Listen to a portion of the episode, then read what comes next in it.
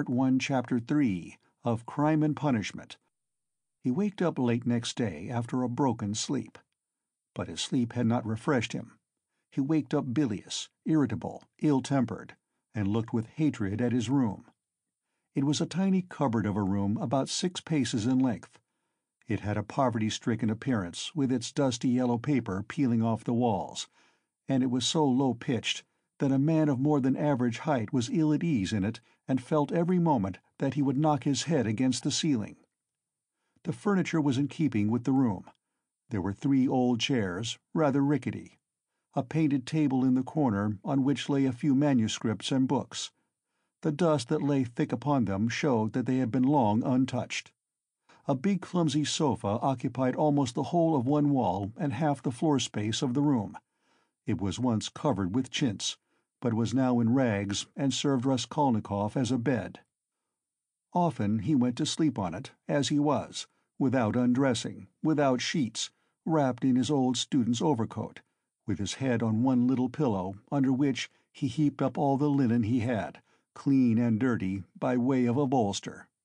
A little table stood in front of the sofa. It would have been difficult to sink to a lower ebb of disorder, but to Raskolnikov in his present state of mind this was positively agreeable.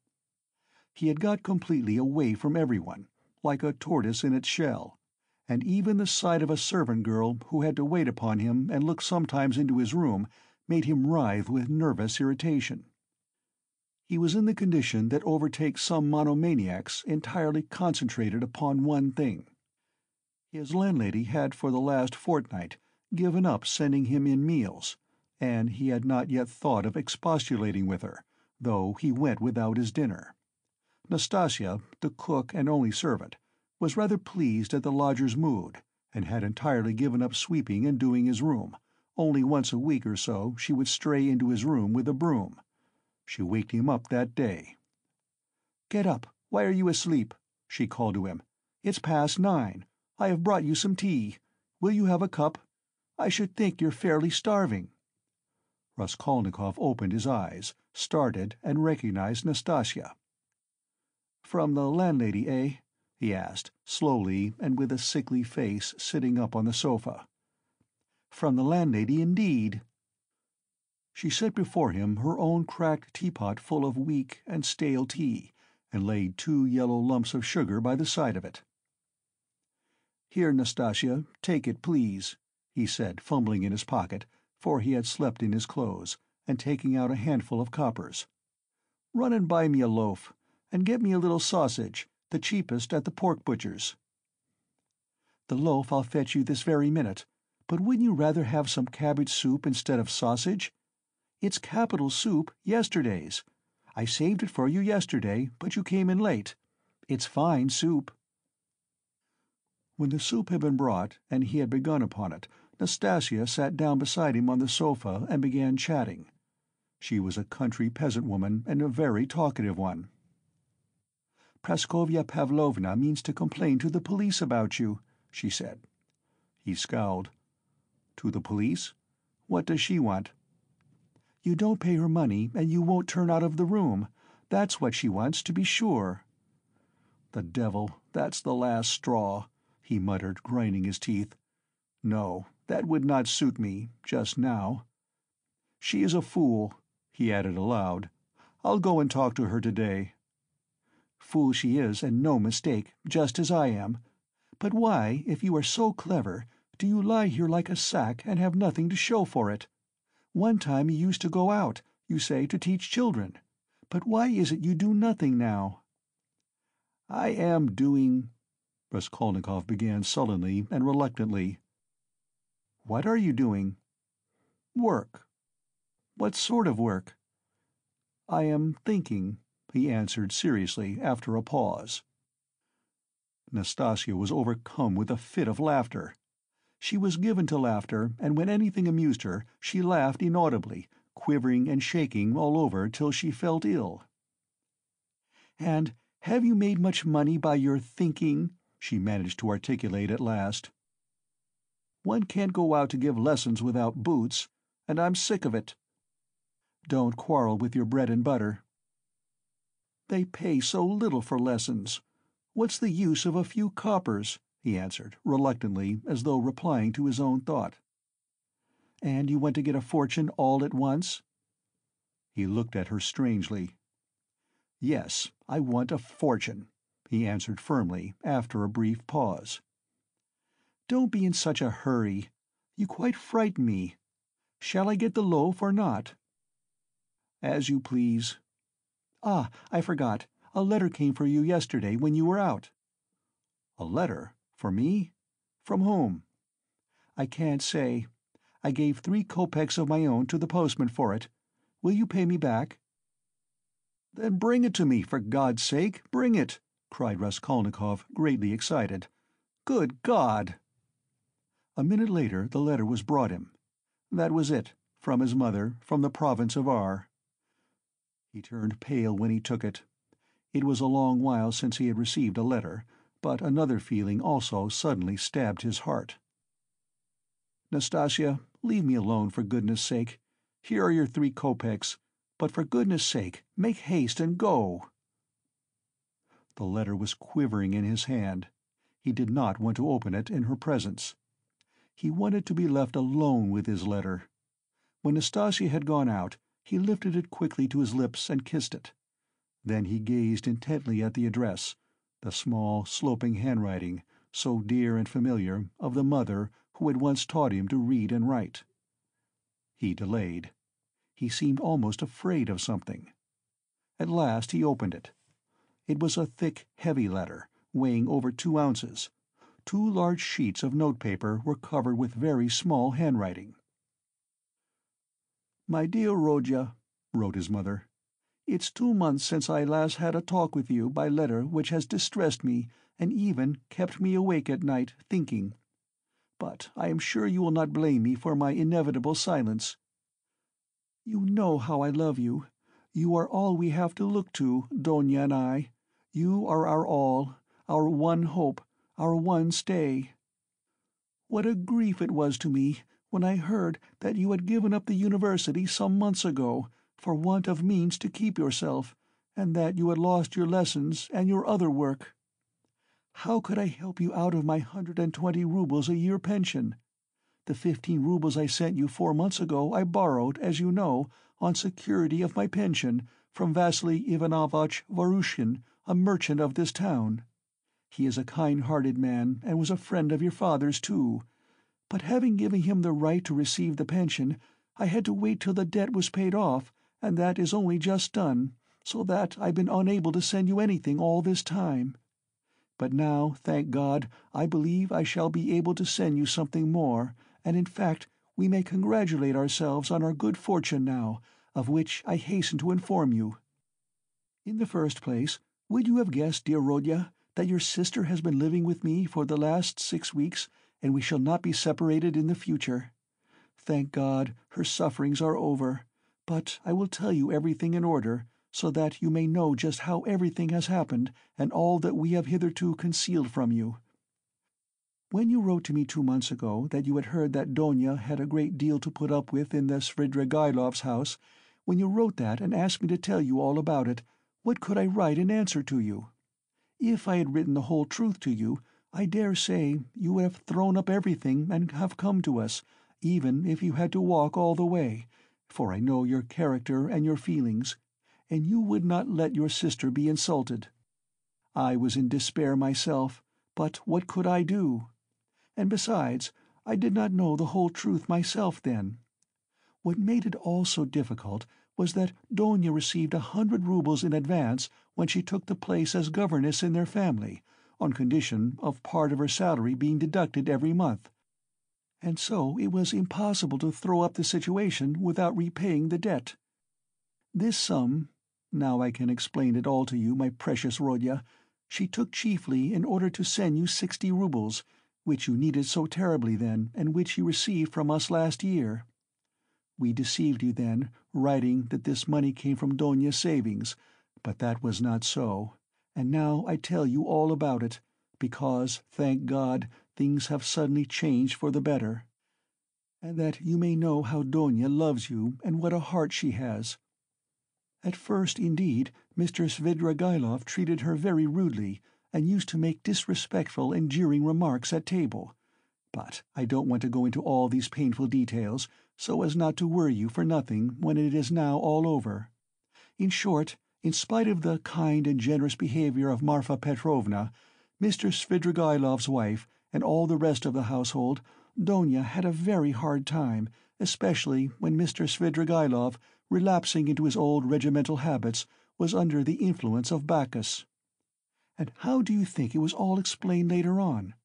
Would you believe that the crazy fellow had conceived a passion for Dounia from the beginning, but had concealed it under a show of rudeness and contempt?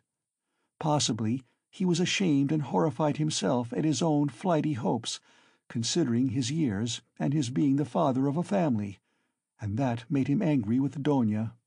And possibly, too, he hoped by his rude and sneering behaviour to hide the truth from others. But at last he lost all control and had the face to make Dounia an open and shameful proposal, promising her all sorts of inducements and offering besides to throw up everything and take her to another estate of his, or even abroad. You can imagine all she went through. To leave her situation at once was impossible, not only on account of the money debt, but also to spare the feelings of Marfa Petrovna, whose suspicions would have been aroused. And then Dounia would have been the cause of a rupture in the family. And it would have meant a terrible scandal for Dounia, too; that would have been inevitable.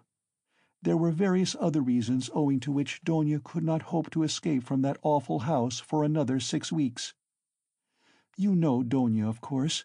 You know how clever she is, and what a strong will she has. Dounia can endure a great deal, and even in the most difficult cases she has the fortitude to maintain her firmness. She did not even write to me about everything for fear of upsetting me, although we were constantly in communication. It all ended very unexpectedly. Marfa Petrovna accidentally overheard her husband imploring Dounia in the garden, and, putting quite a wrong interpretation on the position, threw the blame upon her, believing her to be the cause of it all. An awful scene took place between them on the spot in the garden. Marfa Petrovna went so far as to strike Dounia, refused to hear anything and was shouting at her for a whole hour, and then gave orders that Dounia should be packed off at once to me in a plain peasant's cart, into which they flung all her things, her linen and her clothes, all pell-mell, without folding it up and packing it. And a heavy shower of rain came on too, and Dounia, insulted and put to shame, had to drive with a peasant in an open cart all the seventeen versts into town. Only think now what answer could I have sent to the letter I received from you two months ago, and what could I have written? I was in despair. I dare not write to you the truth, because you would have been very unhappy, mortified, and indignant, and yet what could you do? You could only, perhaps, ruin yourself, and besides, Dounia would not allow it and fill up my letter with trifles when my heart was so full of sorrow I could not. For a whole month the town was full of gossip about this scandal, and it came to such a pass that Dounia and I dare not even go to church on account of the contemptuous looks, whispers, and even remarks made aloud about us. All our acquaintances avoided us, nobody even bowed to us in the street. And I learnt that some shopmen and clerks were intending to insult us in a shameful way, smearing the gates of our house with pitch, so that the landlord began to tell us we must leave. All this was set going by Marfa Petrovna, who managed to slander Dounia and throw dirt at her in every family. She knows everyone in the neighbourhood, and that month she was continually coming into the town, and as she is rather talkative and fond of gossiping about her family affairs, and particularly of complaining to all and each of her husband, which is not at all right, so in a short time she had spread her story not only in the town, but over the whole surrounding district. It made me ill, but Dounia bore it better than I did, and if only you could have seen how she endured it all, and tried to comfort me and cheer me up. She is an angel, but by God's mercy our sufferings were cut short. Mr. Svidrigaïlov returned to his senses and repented, and, probably feeling sorry for Dounia, he laid before Marfa Petrovna a complete and unmistakable proof of Dounia's innocence, in the form of a letter Dounia had been forced to write and give to him, before Marfa Petrovna came upon them in the garden. This letter, which remained in Mr. Svidrigaïlov's hands after her departure, she had written to refuse personal explanations and secret interviews, for which he was entreating her. In that letter she reproached him with great heat and indignation for the baseness of his behaviour in regard to Marfa Petrovna, reminding him that he was the father and head of a family, and telling him how infamous it was of him to torment and make unhappy a defenceless girl, unhappy enough already. Indeed, dear Rodya, the letter was so nobly and touchingly written that I sobbed when I read it, and to this day I cannot read it without tears. Moreover, the evidence of the servants, too, cleared Dounia's reputation. They had seen and known a great deal more than Mr. Svidrigaïlov had himself supposed, as indeed is always the case with servants. Marfa Petrovna was completely taken aback and again crushed, as she said herself to us, but she was completely convinced of Dounia's innocence. The very next day, being Sunday, she went straight to the cathedral, knelt down and prayed with tears to Our Lady to give her strength to bear this new trial and to do her duty. Then she came straight from the cathedral to us, told us the whole story, wept bitterly, and fully penitent, she embraced Dounia and besought her to forgive her. The same morning, without any delay, she went round to all the houses in the town and everywhere, shedding tears. She asserted in the most flattering terms Dounia's innocence, and the nobility of her feelings and her behaviour. What was more, she showed and read to everyone the letter in Dounia's own handwriting to Mr. Svidrigaïlov, and even allowed them to take copies of it, which, I must say, I think was superfluous. In this way she was busy for several days in driving about the whole town, because some people had taken offence through precedence having been given to others. And therefore they had to take turns, so that in every house she was expected before she arrived, and everyone knew that on such and such a day Marfa Petrovna would be reading the letter in such and such a place, and people assembled for every reading of it even many who had heard it several times already both in their own houses and in other people's. In my opinion a great deal, a very great deal of all this was unnecessary. But that's Marfa Petrovna's character.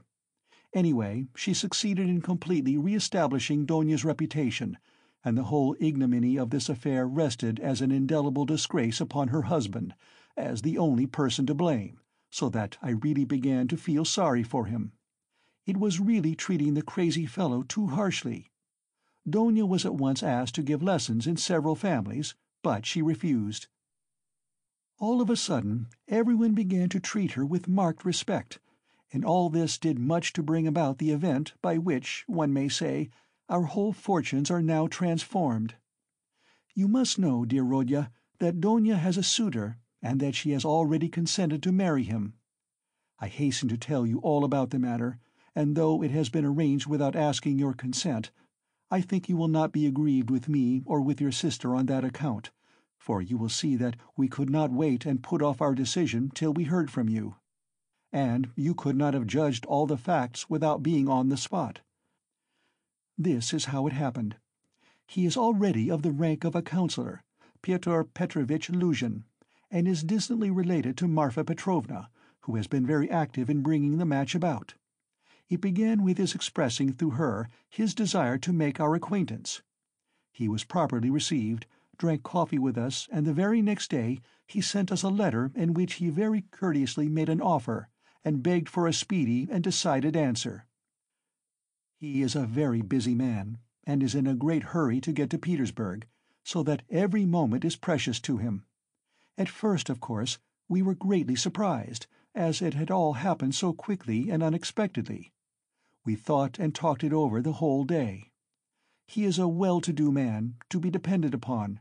He has two posts in the government, and has already made his fortune. It is true that he is forty-five years old, but he is of a fairly prepossessing appearance, and might still be thought attractive by women. And he is altogether a very respectable and presentable man, only he seems a little morose and somewhat conceited but possibly that may only be the impression he makes at first sight. And beware, dear Rodya, when he comes to Petersburg, as he shortly will do, beware of judging him too hastily and severely, as your way is, if there is anything you do not like in him at first sight. I give you this warning, although I feel sure that he will make a favourable impression upon you. Moreover, in order to understand any man, one must be deliberate and careful to avoid forming prejudices and mistaken ideas, which are very difficult to correct and get over afterwards. And Pyotr Petrovitch, judging by many indications, is a thoroughly estimable man. At his first visit, indeed, he told us that he was a practical man, but he still shares, as he expressed it, many of the convictions of our most rising generation, and he is an opponent of all prejudices. He said a good deal more, for he seems a little conceited and likes to be listened to, but this is scarcely a vice. I, of course, understood very little of it, but Dounia explained to me that, though he is not a man of great education, he is clever and seems to be good-natured.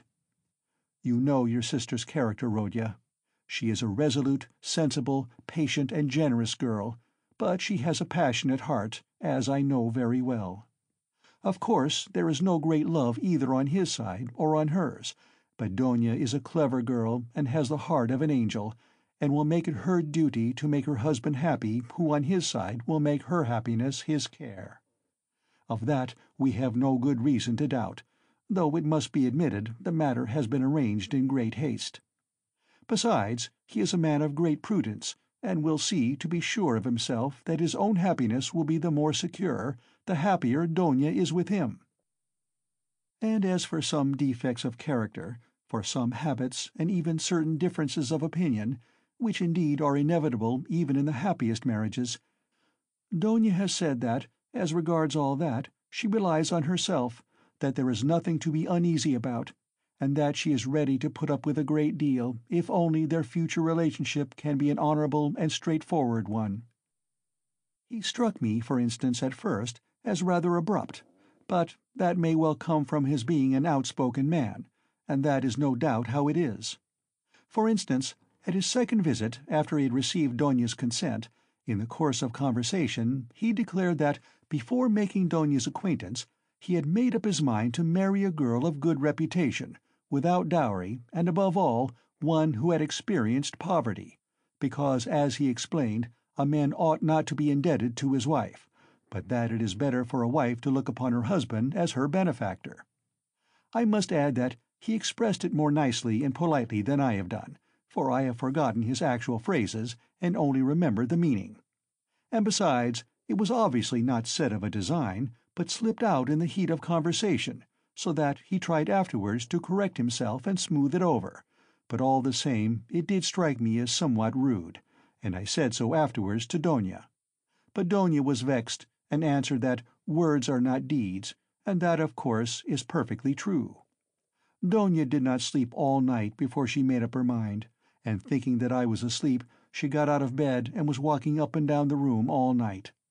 At last she knelt down before the ikon and prayed long and fervently, and in the morning she told me that she had decided. I have mentioned already that Pyotr Petrovitch is just setting off for Petersburg, where he has a great deal of business, and he wants to open a legal bureau.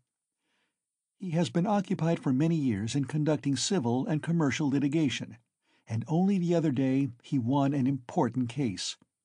He has to be in Petersburg because he has an important case before the Senate.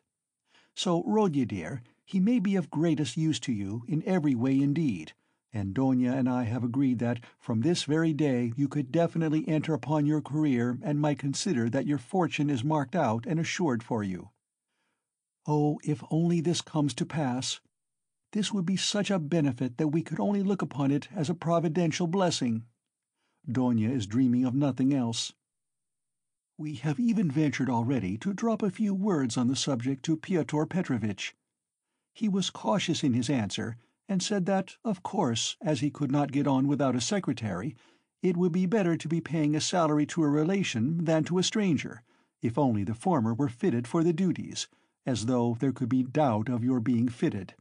But then he expressed doubts whether your studies at the university would leave you time for work at his office.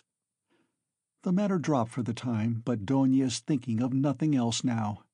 She has been in a sort of fever for the last few days, and has already made a regular plan for your becoming in the end an associate and even a partner in Pyotr Petrovitch's business, which might well be, seeing that you're a student of law. I am in complete agreement with her, Rodya, and share all her plans and hopes, and think there is every probability of realizing them. And in spite of Pyotr Petrovitch's evasiveness, very natural at present, since he does not know you, Dounia is firmly persuaded that she will gain everything by her good influence over her future husband. This she is reckoning upon. Of course, we are careful not to talk of any of these more remote plans to Pyotr Petrovitch, especially of your becoming his partner. He is a practical man, and might take this very coldly. It might all seem to him simply a daydream. Nor has either Dounia or I breathed a word to him of the great hopes we have of his helping us to pay for your university studies. We have not spoken of it in the first place, because it will come to pass of itself later on, and he will no doubt, without wasting words, offer to do it of himself, as though he could refuse Dounia that, the more readily since you may be by your own efforts become his right hand in the office, and receive this assistance not as a charity, but as a salary earned by your own work. Dounia wants to arrange it all like this, and I quite agree with her and we have not spoken of our plans for another reason that is, because I particularly wanted you to feel on equal footing when you first meet him. When Dounia spoke to him with enthusiasm about you, he answered that one could never judge of a man without seeing him close, for oneself, and that he looked forward to forming his own opinion when he makes your acquaintance.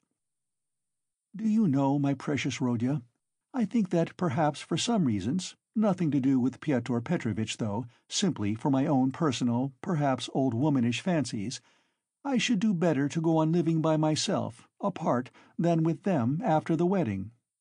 I am convinced that he will be generous and delicate enough to invite me and to urge me to remain with my daughter for the future, and if he has said nothing about it hitherto, it is simply because it has been taken for granted. But I shall refuse. I have noticed more than once in my life that husbands don't quite get on with their mothers-in-law, and I don't want to be the least bit in anyone's way, and for my own sake, too, would rather be quite independent, so long as I have a crust of bread of my own and such children as you and Dounia. If possible, I would settle somewhere near you, for the most joyful piece of news, dear Rodya, I have kept for the end of my letter. Know then, my dear boy, that we may perhaps be all together in a very short time, and may embrace one another again after a separation of almost three years. It is settled for certain that Dounia and I are to set off for Petersburg, exactly when I don't know, but very, very soon, possibly in a week. It all depends on Pyotr Petrovitch, who will let us know when he has had time to look round him in Petersburg.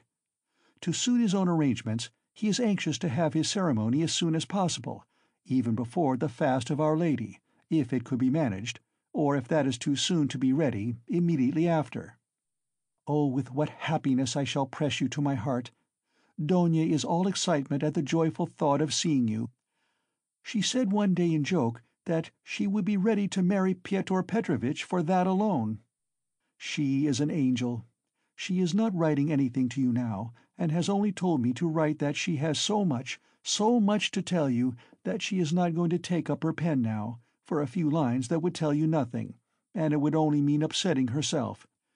She bids me send you her love and innumerable kisses. But although we shall be meeting so soon, perhaps I shall send you as much money as I can in a day or two. Now that everyone has heard that Dounia is to marry Pyotr Petrovitch, my credit has suddenly improved, and I know that Afanasy Ivanovitch will trust me now even to seventy-five roubles on the security of my pension, so that perhaps I shall be able to send you twenty-five or even thirty roubles. I would send you more, but I am uneasy about our travelling expenses, for though Pyotr Petrovitch has been so kind as to undertake part of the expenses of the journey, that is to say, he has taken upon himself the conveyance of our bags and big trunk, which will be conveyed through some acquaintances of his, we must reckon upon some expense on our arrival in Petersburg, where we can't be left without a halfpenny, at least for the first few days. But we have calculated it all, Dounia and I, to the last penny, and we see that the journey will not cost very much. It is only ninety versts from us to the railway, and we have come to an agreement with a driver we know, so as to be in readiness. And from there Dounia and I can travel quite comfortably third class. So that I may very likely be able to send to you not twenty-five, but thirty roubles. But enough. I have covered two sheets already, and there is no space left for more. Our whole history, but so many events have happened. And now, my precious Rodya, I embrace you and send you a mother's blessing till we meet. Love Dounia your sister, Rodya. Love her as she loves you and understand that she loves you beyond everything, more than herself. She is an angel, and you, Rodya, you are everything to us, our one hope, our one consolation. If only you are happy, we shall be happy. Do you still say your prayers, Rodya, and believe in the mercy of our Creator and our Redeemer? I am afraid in my heart that you may have been visited by the new spirit of infidelity that is abroad today. If it is so, I pray for you. Remember, dear boy, how in your childhood, when your father was living, you used to lisp your prayers at my knee, and how happy we all were in those days. Goodbye till we meet then. I embrace you warmly, warmly, with many kisses. Yours till death, Pulcheria Raskolnikov. Almost from the first, when he read the letter, Raskolnikov's face was wet with tears, but when he finished it his face was pale and distorted and a bitter, wrathful and malignant smile was on his lips. He had laid his head down on his threadbare dirty pillow and pondered, pondered a long time. His heart was beating violently, and his brain was in a turmoil. At last he felt cramped and stifled in the little yellow room that was like a cupboard or a box. His eyes and his mind craved for space. He took up his hat and went out, this time without dread of meeting anyone. He had forgotten his dread. He turned in the direction of the Vasilyevsky Ostrov, walking along Vasilyevsky Prospect, as though hastening on some business. But he walked, as his habit was, without noticing his way, muttering and even speaking aloud to himself, to the astonishment of the passers-by. Many of them took him to be drunk. End of Part 1, Chapter 3